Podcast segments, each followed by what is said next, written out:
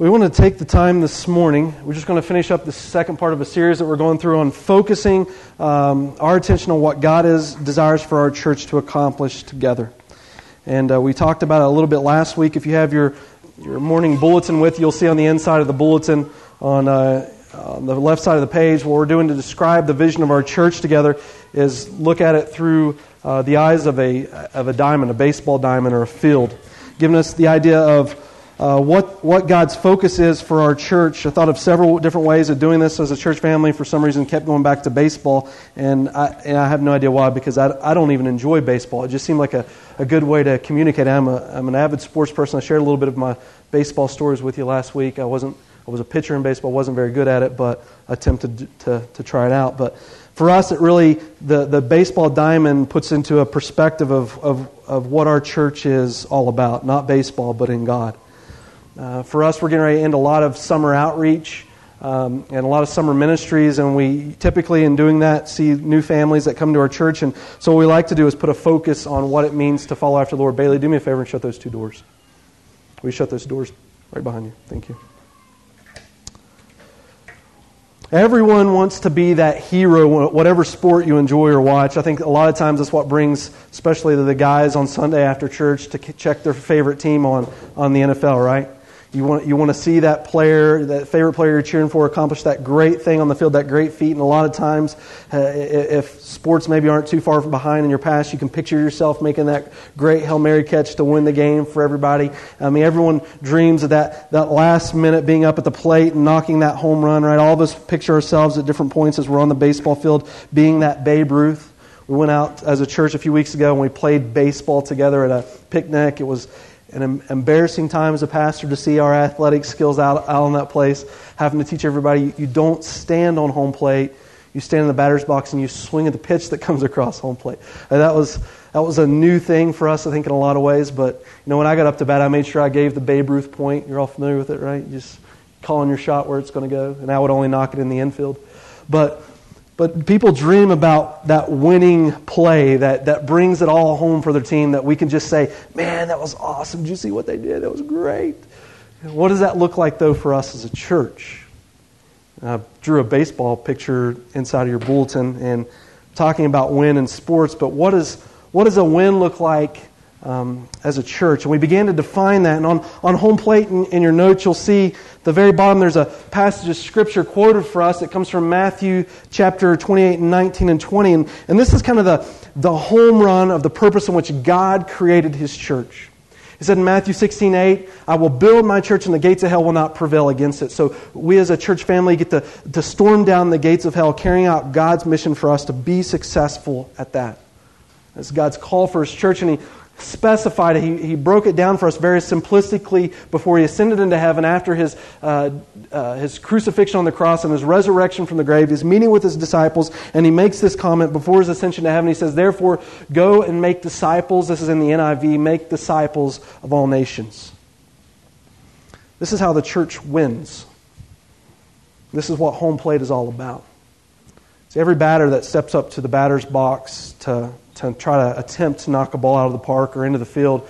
Their entire goal is to come back across all of the bases and back to home. Or if there's anyone on base, their goal is to hit that ball to get those guys around that base and back to home to score that run. And whatever team scores the most runs or crosses home plate, there's all, thing, all kinds of things involved in baseball from pitching to defense and, and batting. But whoever crosses home plate the most, that is the victorious team. For us as Christians, it's the same. The purpose of the church, if we can get across home plate, if we can do this together, we can encourage the world to, to follow after this as God. This is what the win is all about as, as believers in Christ. It's about getting to that home plate, making disciples. Disciples literally are, are followers, more specifically, followers of Christ. The purpose of this church, the purpose of every church throughout the world, universally, the goal should be to make disciples and followers of Jesus. And that's our focus here at Alpine Bible Church. What does it take to equip you to be a better follower of Christ? And what can we do to equip you to reach the world to follow after Christ? And Jesus really, when, he, when we talk about making disciples, he threw us just Just one pitch. Everyone in this world, and I've talked to you about my beautiful pitching skills. It's a lot like Jesus. I've only got one, too. I can just throw a slow ball across home plate. But Jesus, for us, he just he threw one pitch, and it's all about relationships. And it's different than, than any religious belief in the world. See, every religious belief in the world would have you think this that we do the best we can, and hopefully, as we do good, God will eventually accept you and take you into his kingdom one day. Christianity is different. Christianity is not about a God that we try to please. We find ourselves unsuccessful in pleasing a holy God, but it's about a God who desires a relationship so much that he came to this earth and he died on the cross for our sins, seeking after you. Religion's all about man seeking after God. But what Jesus taught us is that God desires to be close to you. And Jesus threw into this world his relationship pitch by coming as a man and dying on the cross. Bible tells us in Romans 5 6, For while we were yet without strength, Christ died. Meaning this when it comes to your relationship with God, you don't hold an iota of power or ability to get close to you. But in Romans 5 6, it says, While you were without strength, Jesus died for you. It says in Romans 5 8, But God demonstrates his love towards us in that while we were yet sinners, in the midst of your disgustingness, in the midst of our sin, in the midst of everything that's vile about human beings, Jesus died for us. God threw into this world his relationship pitch. Remember in the Garden of Eden with Adam and Eve, God had that perfect relationship with Adam and Eve before sin destroyed it. And just as he created Adam and Eve in the garden, fellowshipping with him before sin interfered with that relationship, Jesus came to this world and died for that sin to restore that relationship that we lost. Romans tells us in chapter 10 For whosoever shall call on the name of the Lord shall be saved. And this loving relationship that Jesus pitched into the world is responded to by us by also placing our faith and love back towards Him. The cool thing about love is you can't make someone do it, it's a, it's a matter of choice, a matter of free will. You get the decision to choose what you want to love and how you want to love it. And God, in demonstrating His love towards us and while we were sinners, has asked us as beings to return that love back to Him. He created you for a relationship with Him. Your sin eliminated it, but God came to this world to restore it. And He died on the cross on your behalf for your sin to restore that. And that's why Jesus gave us the greatest command was to go into this world and, and, and, to make disciples because being a disciple is a follower of Christ. And the very reason of my existence, the very purpose of my being is only found solely in everything that God is and identifying myself through His eyes. I'm only going to live to the, the greatest expectation I could possibly ever live in this world by choosing to surrender myself to Christ and growing in that relationship with Him.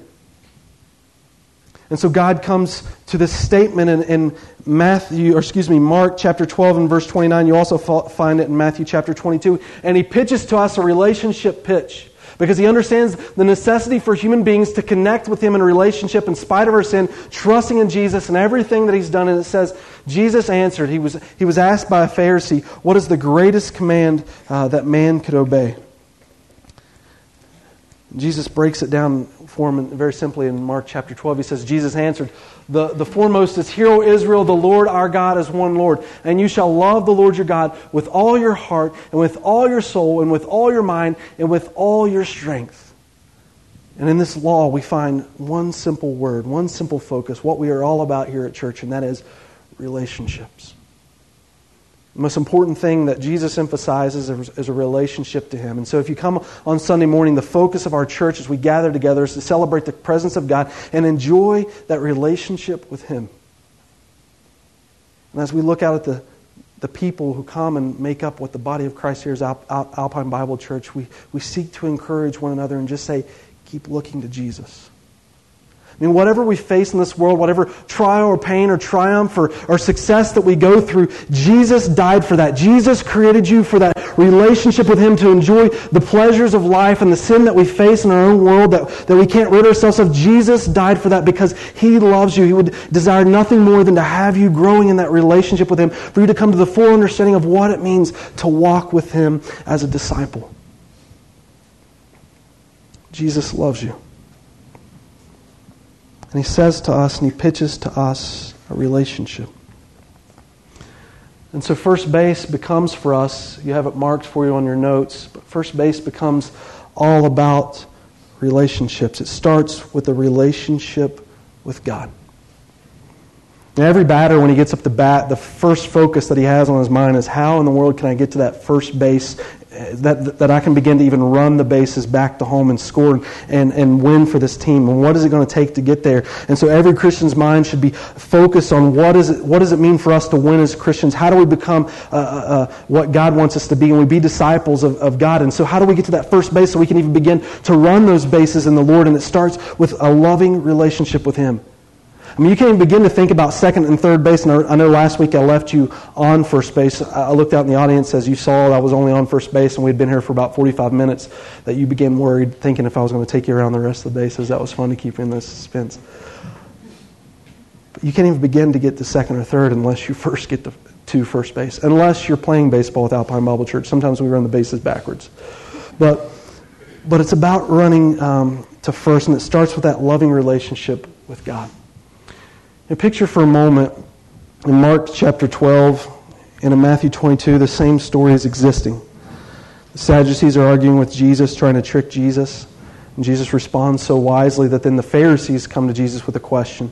A question that they had debated for hundreds of years. What's the greatest commandment? I've told you in the Old Testament, in the five books of the Bible, in the Pentateuch, there's 613 commandments that are, that are listed there. Uh, 365 of them are, are uh, don't do commandments. 248 are, are uh, uh, do, do good commandments or things that you are to do as a believer. And so the Pharisees were debating back and forth out of all these 613. If we could just like not have to worry about six, a list of 613, what's one thing that God would want us to do? And so a Pharisee asked Jesus. And Jesus made the, command, the, the statement, you're to love the Lord your God with all your heart, with all your soul, and with all your mind. But what's interesting about the whole commandment is when he steps back into, into chapter 22 and verse 40, after he states, he says, All the laws and the prophets hang on these two commands. And the second command was to love your neighbor as yourself. And Jesus, as if, as if he's taken this Pharisee and he says, Do you see this Bible that I've given you? Do you see the existence and purpose of all history? Let's take it back and get, uh, just a moment and get a bird's eye view. And everything that I've ever accomplished in the lives of men throughout all of history exists for one purpose, and that is to love God. The prophets, the law, everything hangs together in just this one single statement. Here we find in this passage of Scripture the greatest person to ever exist and one of the greatest times to ever exist, simplifying and making one of the most important statements that we could ever read as human beings, and he says this Love the Lord your God with all your heart. People, if you really want to live, if you want to know what life is all about, if you want to get everything in your life in order, it starts with a relationship with God. Because that, from that relationship with God flows everything else in life. Because God is ultimately in control. And he's dictated to us the most important, significant statement that he could ever make in all of history. In just one sentence Love the Lord your God.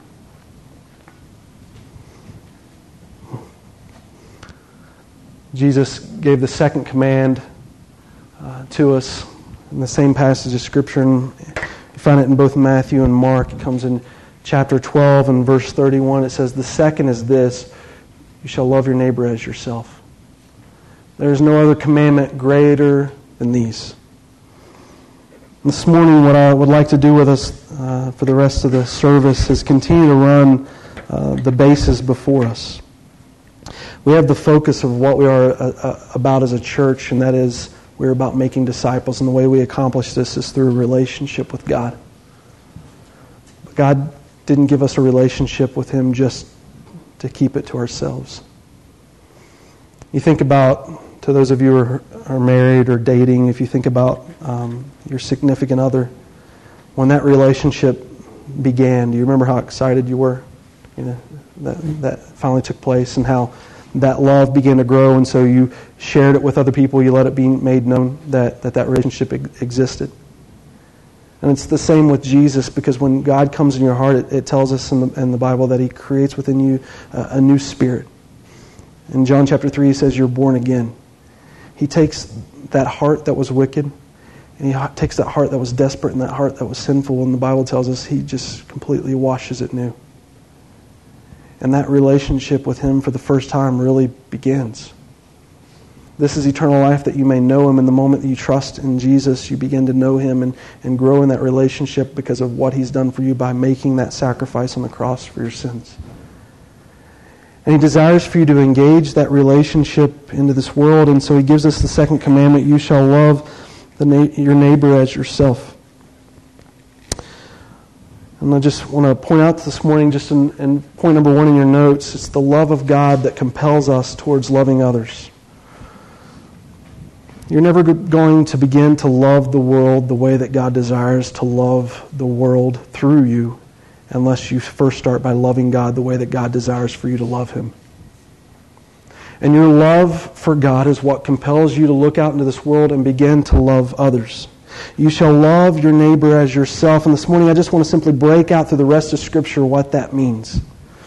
Jesus made this, this statement for us in, in Matthew, Mark, and in, in, in, the book of Luke, but you see, uh, when Jesus made this statement, it was just written in the, in the, first four Gospels, and so then we had the, the history of the church that came on the scene, and they began to expound upon what it meant for us to, to love our neighbors and care for one another as God has demonstrated his love for us. You shall love your neighbors as yourself. Anyone ever heard of the golden rule? Right? Do unto others as you want done unto you, right? You've heard that. I heard it a lot growing up in school with my teachers when, they, when I would get a little out of line. Do unto others, or my mom as a little kid. I'm sure you've heard that, right? Do unto others as you want. That's actually a Bible verse. It comes from Matthew chapter 7. We, we keep the Bible in school, right? so it says, So in everything, do to others what you would have them do to you. For this sums up the law and the prophets. You know, the, the statement that Jesus is making in Mark 12 and, and Matthew chapter 22, I think, is, is a, a similar statement that he made in Matthew chapter 7. The love of God is compelling us towards other people, and he says this, do unto others as you would want have them done unto you. And the problem I, I began to realize as I grew as a Christian is when I heard this statement made, I, I never heard it made in context.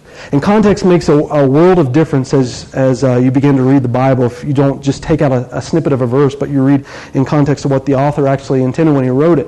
So when you put the rest of Matthew chapter 7 with this passage of Scripture, it says to us in verse 7 Ask and it will be given to you, seek and you will find, knock and the door will be open to you. It's talking about a relationship to God. Go after that. And it says, For everyone who asks receives, he who seeks finds, and to him who knocks the door will be open. Which of you, if his son asks for bread, will give him a stone, or if he asks for a fish, will give him a snake? If you then, though you are evil, know how to give good gifts to your ch- children, how much more will your Father in heaven give good, good gifts to those who ask him? See, in the previous verses, everything that is talking about is a relationship with God. And so look at these next three words. So in everything. It's basically saying to us, to us, in summation of everything that we wrote about a relationship with God. So in everything now that you understand about a relationship with God, here's what I want you to do. I want you to do to others what you would want have done to you. God is saying this, out of the flowing relationship uh, with me that you have and explore and begin to know and you seek and you find and you grow in, from that, then it funnels to the rest of this world. And so the love of God compels us towards loving others. The Bible tells us in John chapter 7, verse 38, that uh, from us flows living water because of what Jesus has done in our hearts and minds. And this living water flows out into the world. Something else I want to point and just in the love of God to us comes in Romans chapter 13 and verse 8, thinking about loving your neighbor as yourself as God has commanded. It says in Romans 13, 8, let no debt remain outstanding except the continuing debt to love one another. So if you have any credit card debt, pay that off. But, but the one debt that you want is to love one another. Do you understand why? And the whole focus of the law and the prophet hangs on this. And whether or not you understand what a relationship with God will be demonstrated in the way that you portray that to this world and, and making loving sacrifice indebted to one another. This is the opportunity for us to live the gospel. Let me give you an example. When someone makes you mad, um, instead of praying for their justice, you respond with their mercy. yesterday while we were at um, Highland Fling doing ministry, and I think we were attempting to do what Romans 13:8 tells us to in Mark 12, just loving the community, sharing Christ with one another. My mom called me and um, she told me that my uh, uncle had passed away, and um, my uncle loved he loved the Lord, and he was always a positive guy to be around. And, I, and as a kid, I, I saw this verse played out continually in his life. And I, th- I think in, in just a matter of just five minutes in a car ride with my uncle, he taught me more without even saying words. He taught me more about what this verse meant um, than any, any sermon would have given to me. As we, uh, I remember as a young child, we were, I was probably in high school, we went to a bowling alley together and we got to, to the bowling alley and this guy came up to him and he, and he was irritated and just running off off the mouth, and he was just saying some things to calm the guy down a little bit. He was obviously having a tough day. And so the guy began to attack my uncle, and he responded with nothing but, but love towards this guy. And he said, God, you know, bless their hearts as he, as he walked off, and he just prayed for him. Didn't even say anything to me other than that. I just, I just heard it taking place. And then after that tense moment, we got in the car when our bowling time was over. We drove home, and somebody cut him off, and I grew, I grew up riding the kind of cars where if someone does that, you let them know how much you didn't appreciate it. And, um, and, and he just says, as this lady pulls out in front of him, oh, bless her heart, she wasn't even paying attention. And I'm and I'm freaking out in the seat beside him thinking, are you kidding me? She almost killed us. Why are we not, why are we on internally? Because he's so calm about it. Then I realized, as knowing that my uncle was a believer and, and he was walking with the Lord, what was taking place here, and that he was continuing his love debt for one another. And every opportunity we face in life that brings us adversity through opposition and other people, we have the opportunity to live the gospel out with one another. And by gospel, I just mean simply the death, burial, and resurrection of Christ, nothing else, okay? In this, while you were yet sinners, Jesus died for you. Jesus went to second base for you. He reached out in love towards others. He reached out in love for this world. And as you go through this world and people frustrate you, people irritate you, people get on your nerves, and I, know there's legal uh, laws that we have that put people in jail if they do specific things that are wrong, and, and I think if we break the law, we, we, need to go to jail. You know, so I'm not saying I'm not saying we don't deserve punishment sometimes, but what I'm saying as a as a believer is whenever someone wrongs you, it gives you the opportunity, rather than cry out for their justice, to respond with mercy and grace, just like God did in your life. And so whenever a guy is mean to you at a, at a bowling alley, you can say, God, uh, just, just like you loved me in, the, in those moments where I was just most wicked, God, I'm loving him. And just like I, I cut off somebody the other day and caused them probably to take your name in vain, um, God, when this person cuts me off, I'm still loving you. I'm going to rip out my horn this week. See, when we carry the love of God and that relationship to this world, and we're about loving others. What you become is people who live the grace of God. You are people who literally in your life live the gospel. And that's where that relationship with God starts and it continues. It's, it's all about the gospel. It's all about the death, burial, resurrection of Christ. It's all about that relationship with Him. It's all about becoming a, a follower of Jesus through the gospel that He has provided for us by the grace and mercy He continues to extend to us each and every day of our lives. And you get the opportunity to do that. So the rest of these bases, that's what it's all about. Living that relationship with God before other people. In 1 Corinthians 13, 13, this is a famous passage of defining what love is for us. I think Jesus did it in Mark 12 as well with uh, uh, all your strength, heart, soul, and mind. But in, in verse 13, he comes to the end after explaining all about love, and he says, But now faith, hope, love, abide these three, these three things. But the greatest of these is love. Kind of a striking uh, verse for me, and a lot of times when I, when I was growing in the Lord, trying to understand what these different faith, hope, and love things meant, to me it seemed like God should put faith most important because faith is about placing your trust in Him. But as I began to look at the, the idea of what these, these three words meant in this verse, know, faith deals a lot with the past. The more you learn to trust things in your life, the more faith you're able to put in it, right? I drive my car every day, and, I, and it's, it's gotten me everywhere I've ever wanted to go. And so I know when I go in and I start my car, I don't prepare to warm it up or get it ready for the journey. It, it does its job. I've got some faith in it. Driving on the road, there's the yellow lines, and I just trust after time that no one's ever going to cross it. People haven't crossed it and hit me yet. And so I placed faith in that. And faith does a lot with the past and your understanding with God as God has demonstrated himself to you in Scripture. And as you grow in your understanding and knowledge of him, you begin to put your faith in what you've understood him to be. Hope is the anticipation of everything to come, what God has promised you in the future. A lot of us in our lives are hoping things in God. We're hoping certain things work out for us, maybe in the job world, but we hope towards the future. But what love deals with is now. In the presence of where we are as people, the way that we work in this moment is love. And we grow in that love and continue in that love. And so Paul makes in this statement that what we are to be about as a church, if the greatest commandment is to love God and, and the greatest commandment is to, to, second greatest is to love thy neighbor, we, we deal in the idea of love because love deals with the moment. It's about love. So let me help you fill out the second and third base as we just continue on this morning. Loving your neighbor starts with the church. So in base number two this morning, you put love the church or loving the church. And let me just say why uh, for a moment. When I say church, I don't mean this building. We don't love this building. I, you know, if this building were to fall apart tomorrow, we could still meet as a family. The church the, is the people. And when I say the church, I don't just mean Alpine Bible Church. I mean every church without, throughout Utah Valley, every believer that you ever come in contact, any Christian throughout this world, that is the church. This is God's church. And so the love of God's got to start with the church because God came up. Here's plan A go into all the world and preach the gospel. He made that statement to the church. The church's responsibility is to carry out God's work in this world. God desires to work through you. You are a miracle people because God has come into your life. He's working on your heart and your mind, and you're a demonstration of the miracle of what God is doing in your life. And if the church can't stay on task for what God is trying to accomplish, and if we can't first begin to love here and stay unified here, then we're never going to fulfill the purpose that God has called us to do.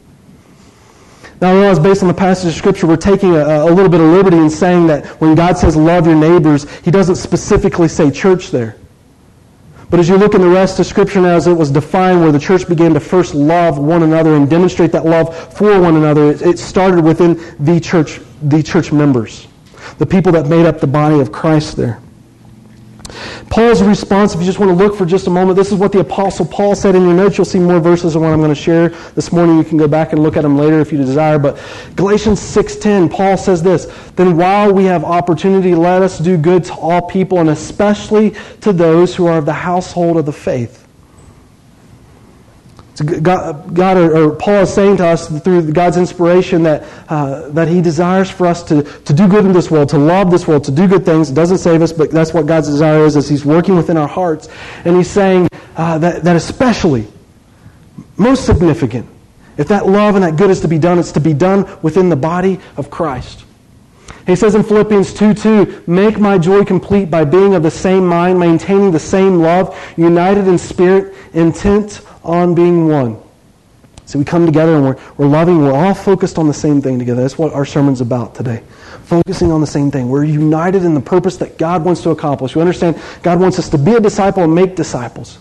He says, but with humility of mind, regarding one another as much more important than yourselves. Do not merely look out for your own personal interests, but also for the interests of others. So we don't come to the church and think it's all about me. What can I do for me? What, what can I get today? How, how does that work for me? Why doesn't the church play what I want and do the way I want? Our, our focus when we come is Jesus. And so we begin to think, okay, Jesus, and I want to grow close to you, and I want this church too. And so before we even walk in the doors this morning, we begin to fill our minds with the things that pushes and compels the church closer to God. How can we get there? That's Last week, I, I, know I threatened with painting the walls pink if you don't like the way things go, but I, those things become such a side note to what God wants to accomplish. People can get off on such ignorant tangents uh, uh, of thinking what God might want because it's your own selfish desire rather than what God really wants to accomplish. And Paul's saying, don't, don't allow that to happen to here. Be unified in what you desire. He says in, in 1 Corinthians 11, 18, For in the first place, when you come together as, as a church, I hear that division exists among you. One of the things that tore the Apostle Paul apart emotionally on the inside about what was taking place in Corinth is that they weren't unified in what God desired to accomplish in the world. And, and so Paul uh, recognizes that before the believers. But not only does Paul make a statement of the church, and not only is it important to see how Paul qualifies the church as being so significant for us and one another, we also see, excuse me, let me go back. I didn't put it in there. God's desire for the church as well. Let me just read this. In Ephesians 1.22, and he says, put all things in subjection under his feet and gave himself as head over all things to the church. Jesus is the head of the church. It's not about me. It's not about you. It's about the head. It's about him. It's all about a relationship with him. So I hope we never walk out of this church and have any other picture of what our desire is to accomplish with one another, but he is the head, and, and that is the focus. In Ephesians 5 20, 27, he says this is what he, his desire is for the church that he might present to himself the church, you and I, in all her glory, having no spot or wrinkle or any such thing, but that she would be holy and blameless. So, you know, one of the negative statements about, or one of the negative things in Christianity about this passage that we're looking at today in Mark chapter 12 is that when we start dealing with the idea of love, it, gets, it can get really fluffy, kind of like pansy type stuff. Um, but the love of God, the way He intends within, this, within the body of Christ to be demonstrated, is such a sacrificial, giving, not thinking of yourself, selfless love, desiring for one another, the same thing in Christ as you desire for yourself, growing to one another, giving everything that we have to grow in that relationship with Him, give, in sacrificing, laying it all down the altar for God. I mean, when we talk about the love that God is talking about here, it's not what we see in our culture. It's just surrendering all that we are to all that He wants to accomplish in our hearts and minds together. And He says here that the desire is uh, having no spot or wrinkle. Spot or wrinkle is referring in this passage um, as, as sin. Sin is what destroys the relationship with God. Sin is what um, destroys your fellowship with God.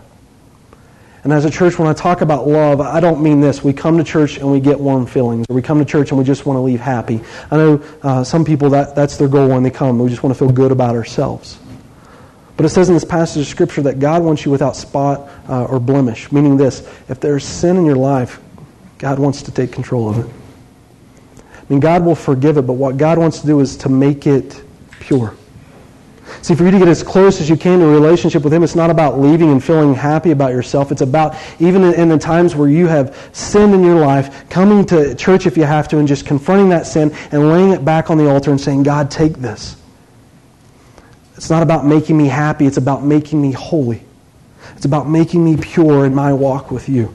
And so Jesus' desire is to love the church and present the church to, to them in that way. And, and what I like about the previous verse is that it describes in, in, Mark chapter 12 and verse 29 that when we are to love God with all our heart, soul, and mind, it just, just defines for us what that love looks like and how it addresses every area of our life and the heart and the soul and the mind.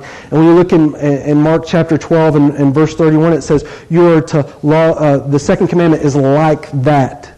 In the King James, it has the word like that, reminding us that it's similar to the, the previous verse that we are to love our neighbors as ourselves. And so it doesn't, it doesn't break down what that love looks like as far as uh, uh, the aspects of man being heart, soul, and mind, but, and, and, and the strength of man. It doesn't, it doesn't uh, define that for us, but it gives us a good table and understanding of if we were to break down areas of love in our lives, what would that look like if we were to demonstrate it to the body of Christ?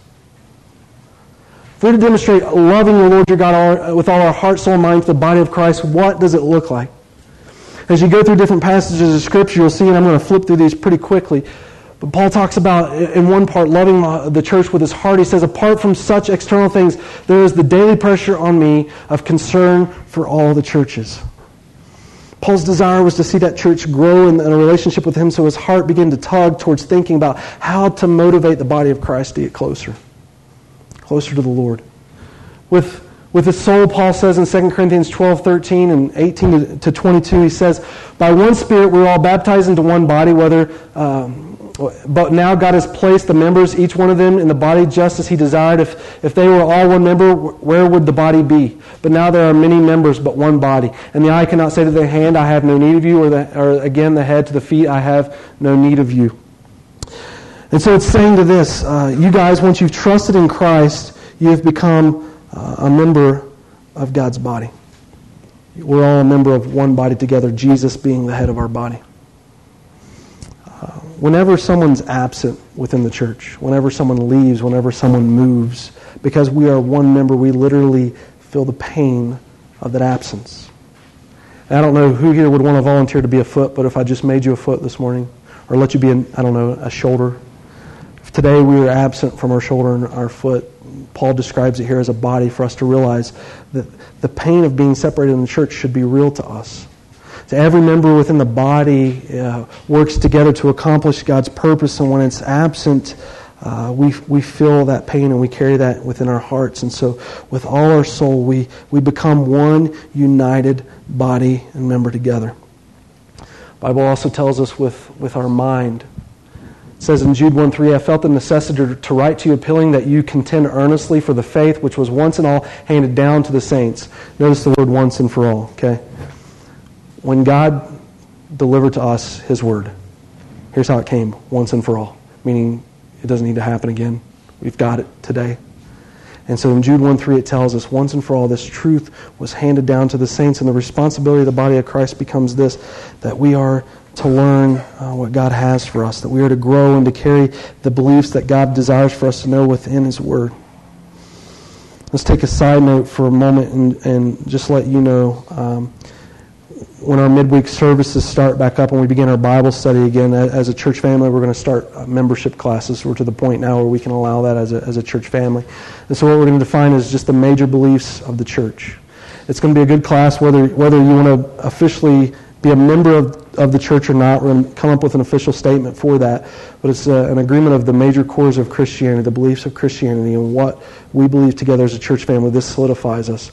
We're to the point in our culture where we have to do that because there are lawsuits existing in churches, and I don't, I don't want us to be sued, so it requires us to do that for insurance purposes. Um, but on top of that, it, it identifies us as a community as well. And so we'll go through those beliefs together. We're going to do it sun, Sunday morning um, and Wednesday as well. There's going to be one location at Saratoga and then here at church that we'll study that together and give you an opportunity to say, yes, this is what I believe. Yes, I'm going to, I agree with the church. And yes, in unison of mind, loving one another, I'm going to join with you in what God is talking about in the Bible, loving God with our mind and loving others towards that. It'll help us to understand what makes us as a body of Christ, what are, are the cores of what we believe uh, at, at the very depths of Christianity and understanding Christ.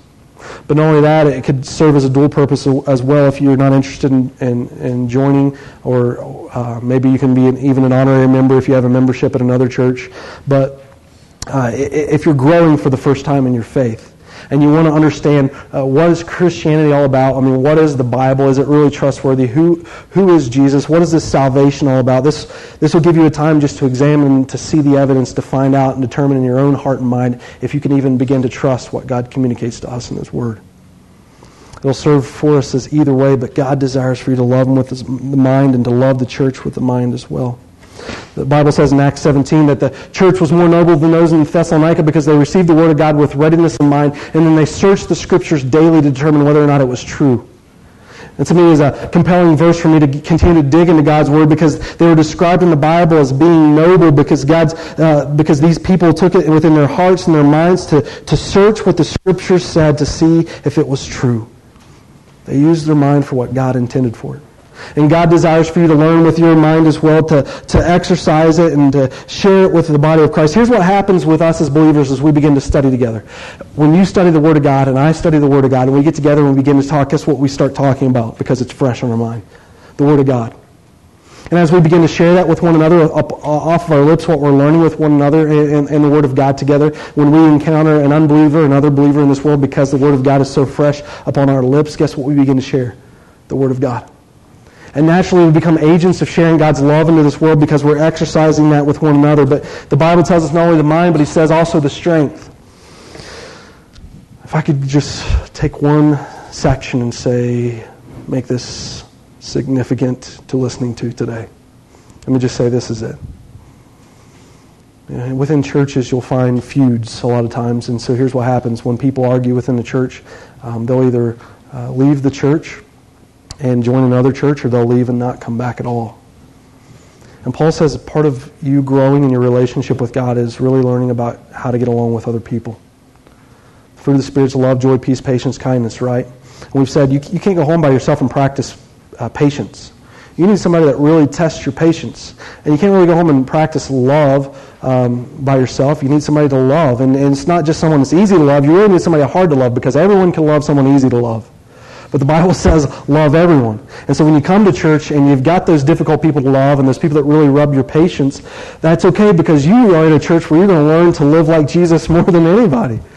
And it says in this verse, Paul says in Colossians 3.13, forbearing one another and forgiving one another. If any man have a quarrel against you, even as Christ forgave you, so also, also do ye. Demonstrate that gospel. Not forsaking, it says in Hebrews 10, not forsaking the assembling of ourselves together. I mean, it's like, it's a biblical command to actually come and congregate with the body of Christ. Um, as the manner of some is, but exhorting one another, and so much that the more as ye see the day approaching. You'll see if you look up later verses in strength in the passages I've quoted for you as Paul carries the word in Colossians 3.13 as forbearing. It's literally exerting yourself of energy and strength to love people when they make it difficult sometimes. But church doesn't, doesn't get any better with people leaving or getting upset. It only gets better as we learn to forgive and love. And we only carry God's calling and passion in this world as we are more united, as Paul has said. Can I tell you, as I get ready to get into this next point, loving your neighbor um, also includes the world. This is the last last base, third base. Love your neighbor, or excuse me, love the world. Uh, neighbor literally means fellow man. It's everybody. But as, as we get in this last passage of Scripture, I'm going to tell you as a church, one of the things that we're going to do, um, or we're going to focus on is Sunday morning, we're going to start at 1030. When we, uh, gathered together when we started growing as a church family, uh, when there were about 20 members or so, you want to make sure everybody's present before you start. And so uh, you, you kind of wait for the last person. But we're going to start at 10.30. And here's, here's what I want to get across when we start at 10.30. Uh, we're serious about our worship with God. It's not something we kind of lackadaisically wake up with on Sunday morning and uh, just kind of fluidly start, you know. Uh, we're serious about meeting God. When we gather together at 10.30 in the morning to meet God. And so whether you're here at 10:30 or not, we're starting. We won't point any fingers, but we're going there as a church. I don't want it to become a habit uh, of us to, to continue to, to show up late as we continue growing together as a family and the body gets bigger uh, because it, we won't be able to break it. But uh, we're, we're going to demonstrate to the world that, yes, we are serious about God by starting at that time.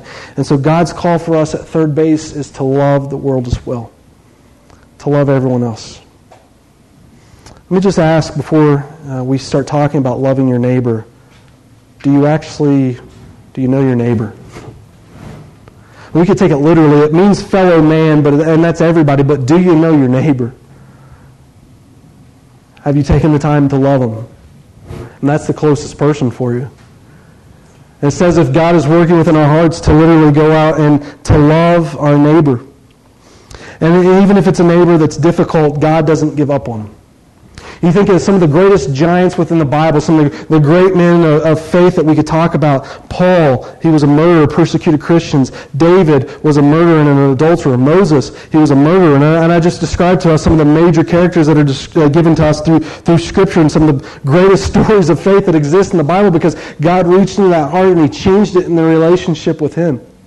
And so it doesn't give us a, a platform to determine in our own lives who we're going to love because God, in His great mercy, loves everybody. But it says that we are to love like. If we were to break it down just for the world, let me give it quick. Paul says his heart's desire is for the world to come to the knowledge of him. Brother, my heart's in prayer for them. Uh, my heart's desire and prayer for them is for their salvation. Loving the world with the heart. How do we love that world? We begin to, to pray from our heart that God would save them. Not only that, but with, with the soul, Paul reminds us in Titus chapter 3 remember where you were. Don't look down your noses at people. Remember where you came from and the miracle that God had to work in your heart and your life to even begin to, to, to dream of changing you and to molding you in His image. So we are a collection of sinners. There's nothing perfect about us, and we all have uh, these fallacies and, and sin that keep us from our relationship with God, and there is nothing perfect about our church. Matter of fact, we welcome all sinners here. It says in Titus 3 For we also once were foolish ourselves. We were disobedient. We were deceived. We were enslaved in various lusts and pleasures, spending our life in malice and envy, hateful, hating one another. But when the kindness of God our Savior and his love for mankind appeared, he saved us. Not on the basis of deeds, which we have done, but by his mercy, he saved us. And God is that same miracle God working in the souls and hearts of other people. It tells us in Peter Sanctify Christ in your hearts, literally, make Christ primary in your lives. Think about the gospel. Think about Jesus coming to this world and giving himself for you. Sanctify him in your heart. And be ready to make a defense to everyone that asks. And I like what it says at the end with gentleness and reverence. See, God wants you to set him apart in his heart that you may learn about him. As you learn about him, you can begin to share him with the world and make a defense for him. And as you share him with the world, here's the way they want you to do it with gentleness and reverence. You know, it's hard to hear um, that you're a sinner and you need a Savior. And it's hard to hear that if you hold a belief, it may not be true. And you don't need to make yourself an obstacle for people to understand that. All you need to do is share that same mercy that came into your world with other people through Christ. And he says to do that with gentleness and reverence. Not only do we do that with our mind, but Bible also tells us with strength. Pick up your cross and follow me. And Jesus' call for the believers wasn't uh, an easy call. Think about carrying a cross just as Jesus has done, and Jesus has called you to pick up his cross and follow him too. Christianity, following Christ, being a disciple is not for wimps. Jesus has called you to a commitment and a sacrifice of, of extreme proportion. The demonstration of our commitment to this world um, is what keeps our focus. Let me just close with this verse. This will be the last verse I'll share with you guys today. Paul wrote this to us in 1 Corinthians chapter 9 and verse 19. This was an address to people who maybe thought that their their church life was all about them and what they could get and the agenda that they could force. But here's what Paul's philosophy became. He understood that the purpose of life, the purpose of the church is to make disciples. And in making those disciples, it begins by a relationship with God. And God didn't desire for that relationship with God to stay with him, but he desires for it to expand uh, to others, starting with the church and out into the world. In understanding that, Paul understood that his role also was not to focus on himself, but to think about this world as he focused and sanctified Christ in his heart and in his mind. And he said, To the weak, I became weak, that I might win the weak. I have become all things to all men, so that I may by all means save some. I do all things for the sake of the gospel, so that I may become a fellow partaker of it. Do you not know that those who run in a race all run, but only one receives the prize? And here's the part. We're going to cross home plate together. Run in such a way that you may win. See, God's goal for us, He's got a plan, He's got a desire, and just like the Apostle Paul used God to, uh, was used by God to speak this, we are running the basis together. What God's desire for us is to come around first, second, third, and all the way back to the home, and we cross home plate together. We celebrate that win because God is working in us, and He's working in the hearts and minds of other people as well. Run in such a way that you, as a body of Christ, may win. The only reason these two commands exist in our Bible is because God has extended his hand of love to us. By his mercy and grace, we are able to be where we are today. Jesus himself isn't asking you as a church to give anything more than he has already given himself. That's how you know the mark of a great leader. Jesus has sacrificed it all and just asks you as a church to return that love. One of the commentaries I read said this Here we find two commands, simple enough for a child to understand, short enough for anyone to remember, sweeping enough to include every possibility, strong enough to stand the test of time. God will never require anything else of his creation, and he certainly has no reason to require anything more. It is all included in these two laws. So, church, here's the question this morning as we close in a word of prayer um, Do you want to be on God's plan? God's desire to love Him with everything that you are.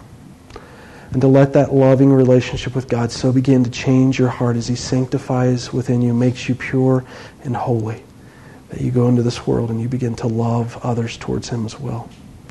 And that same truth that set you free in Christ and, and experiencing His sacrifice for your sins and growing with Him is that same truth he desires for this world to know as well as they grow in that relationship with him. That is your job. That is your calling, and it is your privilege. There is no plan A.